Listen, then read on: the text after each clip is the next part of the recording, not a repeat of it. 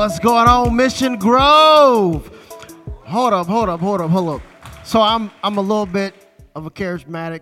Pray for me. I like to call myself a closet charismatic. So let me ask you this question and then to determine how you feel today. How many people came excited about Jesus this morning? Let's go. Again, as Pastor John said, my name is Brent. It is such an honor, such a privilege, such a blessing to be here. Before I say anything else, y'all, we've got to celebrate. And the reason why we've got to celebrate, because come October, Mission Grove will be turning four years old, y'all. That is a big deal. I'm talking about you. And here's the reason why I want to celebrate because I am uh, familiar with the journey of this church, and I know it has been filled with so many highs and a, a, few lows and a whole bunch of twists and turns.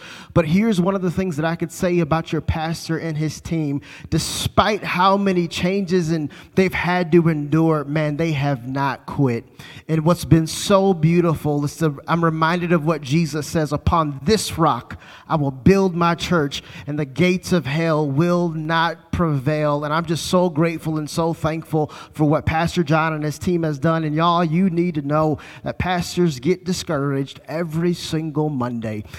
So while it's Sunday, could you do me a favor and just show some crazy love to your lead pastor, Pastor John, and the entire team here? Well, man, it, it's an honor. I'm excited to get ready to share the word. Just to let you know a little bit about myself again, uh, Pastor John told you I've been married. My wife and I have been married for 10 and a half years. Uh, she coaches track and field at Arizona State University. If you were to see her, she is very in shape uh, and a very attractive woman. Uh, I only have been able to marry her because of God's grace, y'all. That's it. This, this brother with him has just been God's grace. We've also got two wonderful kids. I've got an eight year old son named LB who's over in the children's ministry today and then a 17 month, excuse me, 18 month year old uh, daughter. So we're in a young family phase, and my wife and I, y'all, we have mastered the art of being highly caffeinated. It works wonders. So, hey, um, I'm excited again, though, to get ready to jump into the word. Anybody excited for the word this morning? Let's go. Just so you know, I, I, love it when you talk back. I love it when you get excited. The more energy you give, the more energy I give, and it is awesome. So, with that being said, in just a moment, we're going to look at Galatians chapter 1. I'm going to read verses 1 through 10. I'll start at verse number 6. But before I jump into the text, I do want to address the question that Pastor John mentioned. And the question is simply, Why am I a Christian? This is without question the uh, best question that was posed to me several years ago. And the reason why this is one of the best questions that was posed to me because it led me down a path that discovered a truth. A truth that has held me uh, so tight to the faith that we believe in. The truth of the matter is, is you ask, most people, why they're a Christian, many people will tell you, I'm a Christian because I grew up in a Christian home.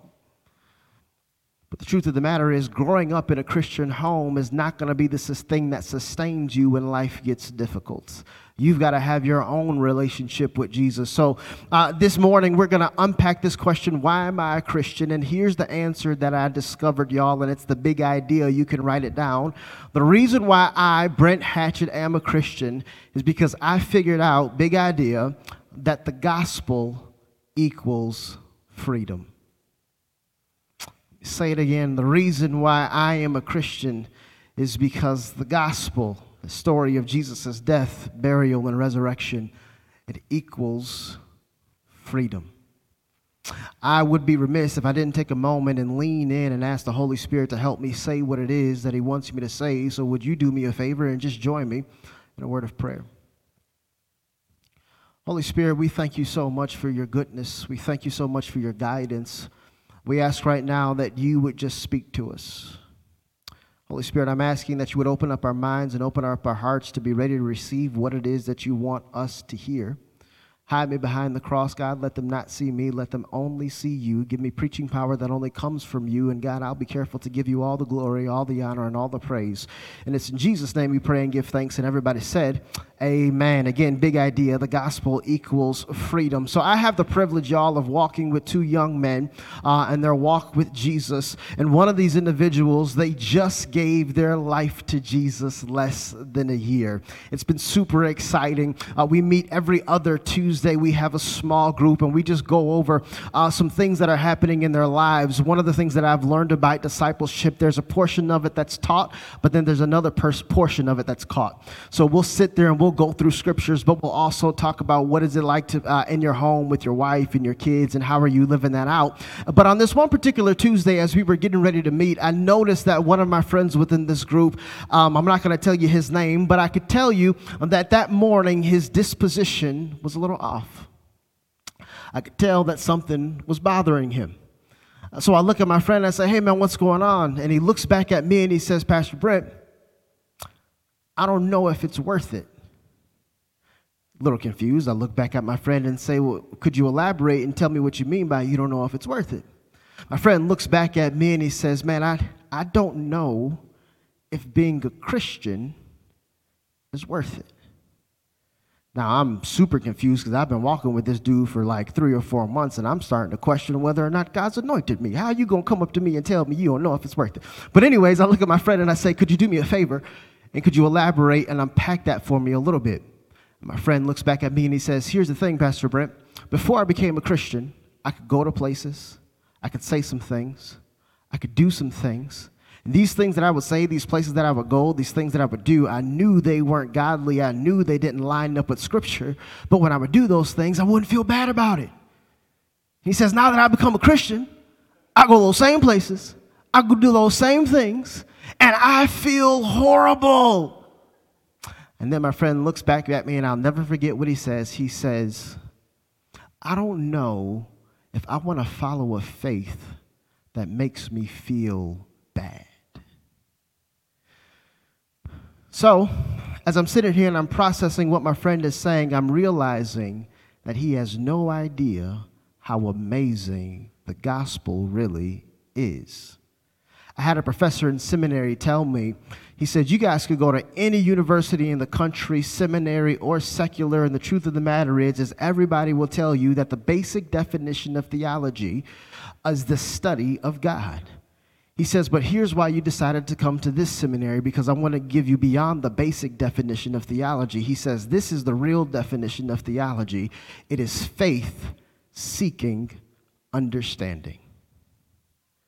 What he was trying to teach us was is that we all have this faith that Jesus Christ is our Lord and Savior. We all have this faith and believe in his death, his burial, and his resurrection. But now you're at the place to where you need to understand this faith that you believe. And I recognize that this was the place that my friend hasn't visited yet. He had this faith to where he believed that Jesus Christ was Lord and Savior, but he didn't have a clear picture on why he believed what it was he believed. So for my friend, what would happen is, is he would read God's word and he would see nothing but rules and regulations. He would hear the preacher preach from the pulpit and all he would do was process behavior modification. And what my friend failed to realize is that Christianity and this walk with Jesus is not about behavior modification, but it's all about spiritual transformation. And here's what would happen because he didn't realize this, my friend had this feeling of being trapped. I know the truth, so I can't walk away, but I don't feel good walking the road that I'm on. Give you practical examples. Hey, I know, Pastor Brent, that I'm not supposed to have sex outside of marriage. But at the same time, there is no spouse in sight, I feel trapped. Hey, I know, Pastor Brent, that I'm always supposed to be honest. But the problem is, Pastor Brent, if I tell the truth, there's going to be some negative ramifications for what I've said and what has taken place. I feel trapped. And here's what my friend failed to realize is that the gospel was never designed to trap you. The gospel was designed to allow you to live in freedom in Christ.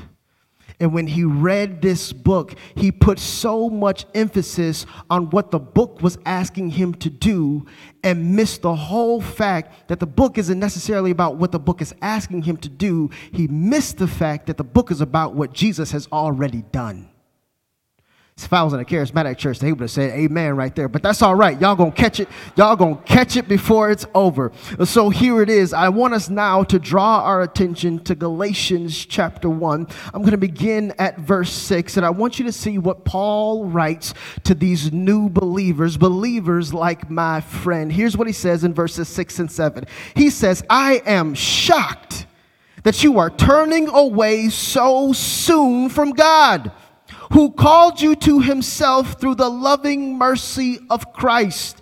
He goes on to say, You are following a different way that pretends to be the good news, but is not the good news at all. He says, You are being fooled by those who deliberately twist the truth concerning Christ. To give you some background of what's taking place in the text, here it is. You have these new believers in the church of Galatia, but you've got another group in the picture called Juda- Judaizers. Judaizers, excuse me. So these Judaizers are men who, quote unquote, claim to be Christian, but they still want to force upon everybody the Mosaic law. So now Paul is writing this letter to the church of Galatia and saying, listen, to you new believers, here here's what you need to know. Those Judaizers, those men who are trying to get you to follow the Mosaic law, they are not teaching you the truth. They are not teaching you the gospel. They are teaching you something that's completely and totally contrary to what myself and the other apostles are already teaching. You see, what they were doing was they were saying to people, hey, you can put your faith in the gospel and you need to follow the Mosaic law. And here's what you and I need to know when it comes to the gospel, there are no ands. So they would sit here and say, hey, put your faith in Jesus and be circumcised. That's not the gospel. If we were to put it in our modern day context, hey, put your faith in Jesus and if you're a part of the Catholic Church, make sure that you go to confession and sit before a priest so you could receive salvation. That's not the gospel. Here's what you and I need to know. The gospel is simply this. Romans 10 and 9, if I confess with my mouth and believe in my heart, thou will be saved. So the gospel is put your faith in Jesus, period. There are no ands in the gospel. And unfortunately, we live in a culture to where people try to twist and try to turn and they try to add this and move this and shift that. But can I tell you, there are no ands in the gospel. There should never be put your faith in Jesus and you can't go to the movies and you can't listen to secular music and you can't have a tattoo and you can't do this and you can't do that. If you could tell, the church I got saved in was a little charismatic and a little Pentecostal and they had a whole lot of rules. So I felt like I couldn't do nothing when I got saved. Y'all, that's not the gospel. The gospel is simply this put your faith in Jesus, period. What these people are teaching in here is put your faith in Jesus and do a little bit of works. But can I tell you the good news? The reason why I figured out why I wanted to be a Christian, why I love this good news message so much, is because I realized that our faith is not based on works, but our faith is based on grace. You see, if I were to take a poll right now and look at all of the major religions in the world, and I'm not trying to bash anybody, but if I were to look at Mormonism, if I were to look at Catholicism, if I were to look at Hinduism, if I were to look at Buddhism, if I were to look at all of the other major faiths in our worlds, I would come to the conclusion that every single faith makes you and I work for our salvation. And the problem with having to work for your salvation is there's no guarantee of a paradise on the other side.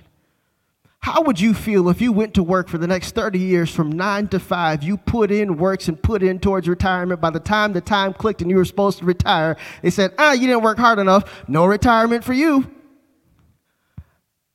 That's pretty much what's taking place with most other faiths. But here's what Jesus says Jesus says, listen, I know you can't work hard enough to earn your salvation, so here's what I'll do. Instead of giving you this faith where it's about works, I'm going to give you this faith where it's all about grace. You see, grace, y'all, is when God gives you and I something that we don't deserve. For all of my Bible readers in the room, you already know that the Bible says that the wages of sin is, and the gift of God is. So here it is. If the wages of sin is death, the truth of the matter is, is if without Jesus, it should have been you and I who was crucified in a cross It should have been you and I who had nails go through our hands. It should have been you and I who had nails go through our feet. It should have been you and I who received 39 lashes. But the reason why I'm a Christian is because the gospel equals freedom, because the gospel tells me this. Jesus says, I'm going to trade your life with my life. So instead of you having to go on the cross, instead of you having to endure your punishment of your sins, I'm going to take that punishment for you because I have this crazy, radical, unconditional love for you. That's the gospel message. It's faith alone in Christ alone, not by works, but by grace that you and I are saved. Why am I a Christian? Because the gospel equals freedom. Now, watch this. There are some of you who are saying, and this is what happened with my friend. He was like, All right, Pastor Brent, I'm so grateful that the gospel equals freedom, but now what do I do with this sin issue that I have?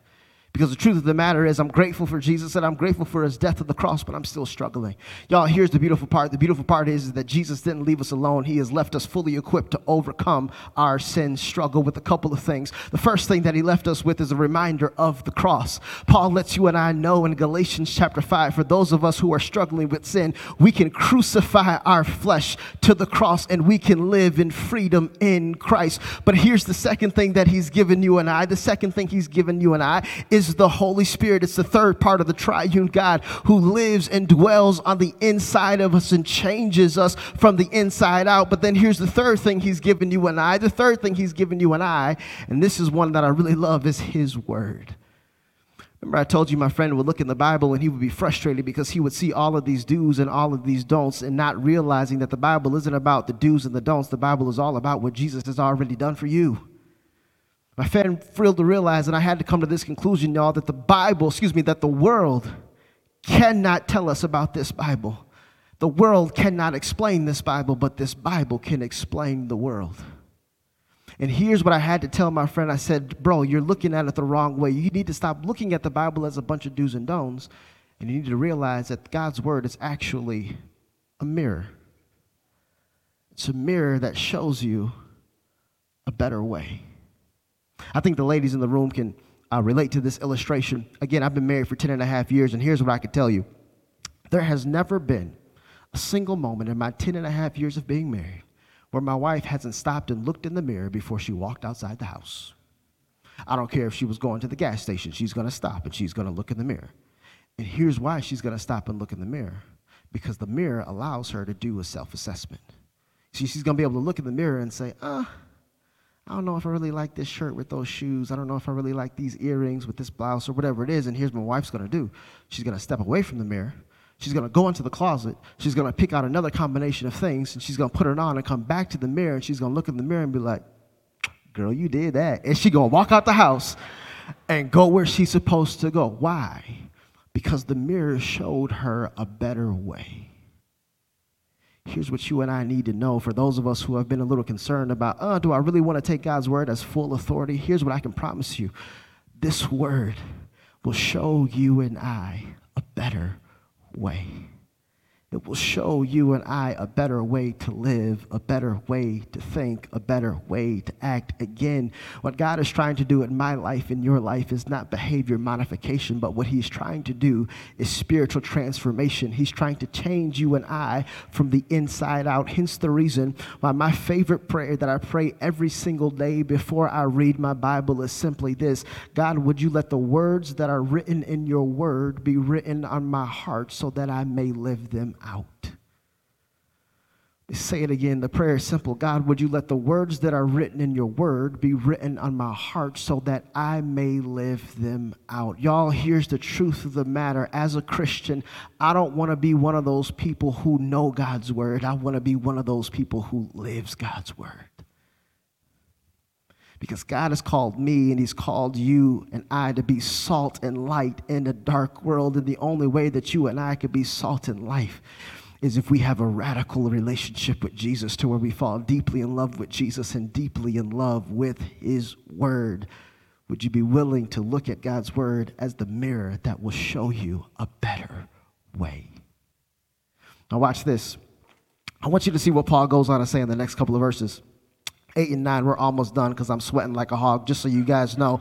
Uh, the reason why I'm wearing this jacket is not because I'm trying to look cute, it's because I'm just trying to hide my love handles. Amen. All right, so verses 8 and 9, here's what the text says. Paul goes on to say, Let God's curse fall on anyone, including us or even an angel from heaven, who preaches a different kind of good news than the one we preach to you.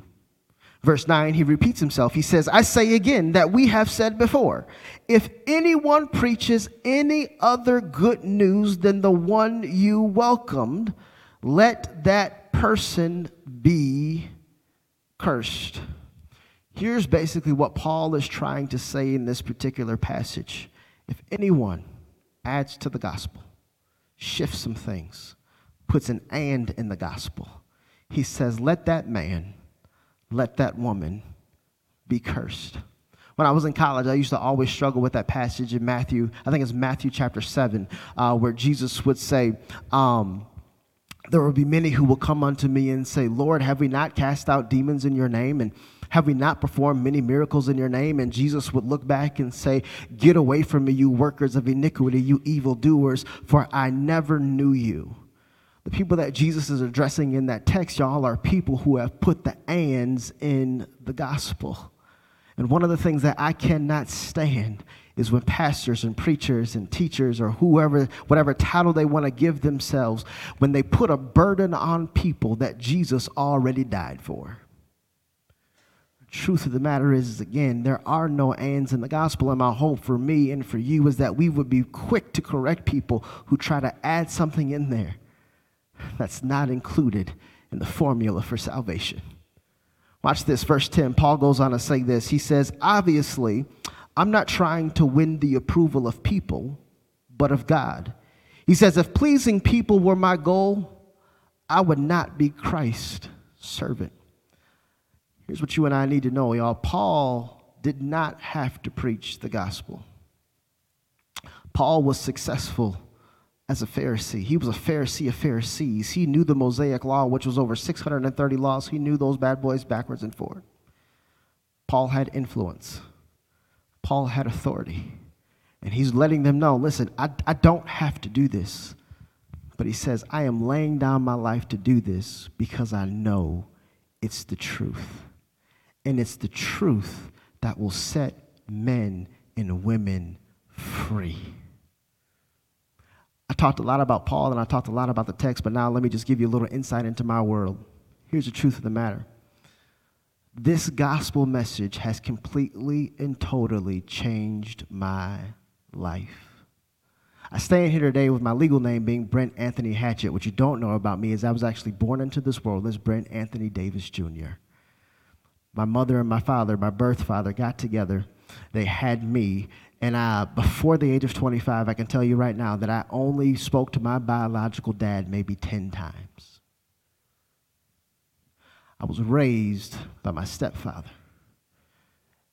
And I love him so much that he went from being my stepfather to me just calling him dad, and I took on his last name. But here's the thing that you need to know while he was a remarkable, remarkable, remarkable dad, he was not the best husband. At 14 years old, my parents ended up getting a divorce, and it completely and totally shattered my world. And even now, there are moments when I sit back and I can hear a song or see something that remind me of the moments when my parents were together, and a little, little tear might come out my eye, right? But here's what you need to know I decided that I did not want to have that same life for me. So at 16 years old, I made a deal with God. I said, God, if you let me pass my driver's license test, I promise you I'll start taking myself to church. So here it is. Now, the truth of the matter is, I really only wanted to pass my driver's license test because I had a car and I was trying to get a date. But the Holy Spirit used that. I kept my promise and I started taking myself to church. And y'all, when I started taking myself to church, I fell radically in love with this man named Jesus. And I started to unpack the gospel a little bit more once I got to my college years. And here's what I can tell you this gospel has completely and totally changed my life. That same biological father who I didn't talk to for more than 10 times in my entire life, when I turned 25, we reconciled, and now I speak with him every two to three weeks. Can I tell you, that it's the gospel that did that for me because it was the gospel that taught me how to forgive. Here's the thing remember, I told you my parents got a divorce after being married for 10 years. My wife and I almost called it quits at year four, but now we've been at 10 and a half and we got a lifetime to go. And it's the gospel that helped me reconcile and be a better husband. There were days as a grown man where I would weep and be sad because why did my biological dad not want to be in my life? But I'm also grateful that he gave me a stepdad to show me what a dad should look like. And here's the thing I had a conversation with my eight year old the other day. We were sitting on the couch because I'm trying to have some mature conversations with him. And I look at my eight year old son and I say, Hey, son, quick question. How am I doing as your dad? My eight year old son looks back at me and he says, Daddy, you're the best daddy in the world. All of those things in my life is because of the role the gospel has played in my life. And I can even get personal and say one of the things that I struggled with for years, y'all, was sexual sin. At 12 years old, I was exposed to some movies, and these movies weren't rated G. These movies weren't rated PG. Matter of fact, these movies were rated with some letters on the back end of the alphabet. But I realized that there was a freedom that was found in Christ. And once I started to unpack the gospel, I was able to now take the things that my flesh wanted and I would crucify it to the cross. Lean into the Holy Spirit. Let the Word of God be written in my heart so that I can live it out. And I can tell you right now, I am five years clean of looking at anything that goes against God's will for my life. That's what the gospel has done for me. So, this brings me back to this big idea why am I a Christian? I'm a Christian because the gospel equals freedom. Look at what Paul says in verses 1 through 5. We're almost done. Here it is. It says this This letter is from Paul, an apostle.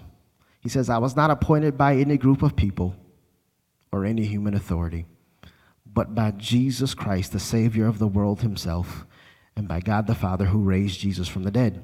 Verse 2, he says, All the brothers and sisters here join me in sending this letter to the churches of Galatia. May God our Father and the Lord Jesus Christ give you grace and peace. But watch verse 4. It says this Jesus gave his life for our sins, just as God our Father planned, in order to rescue us from this evil world in which we live. All glory to God forever and ever. Amen. Here's what you and I need to know, and I'll close with this.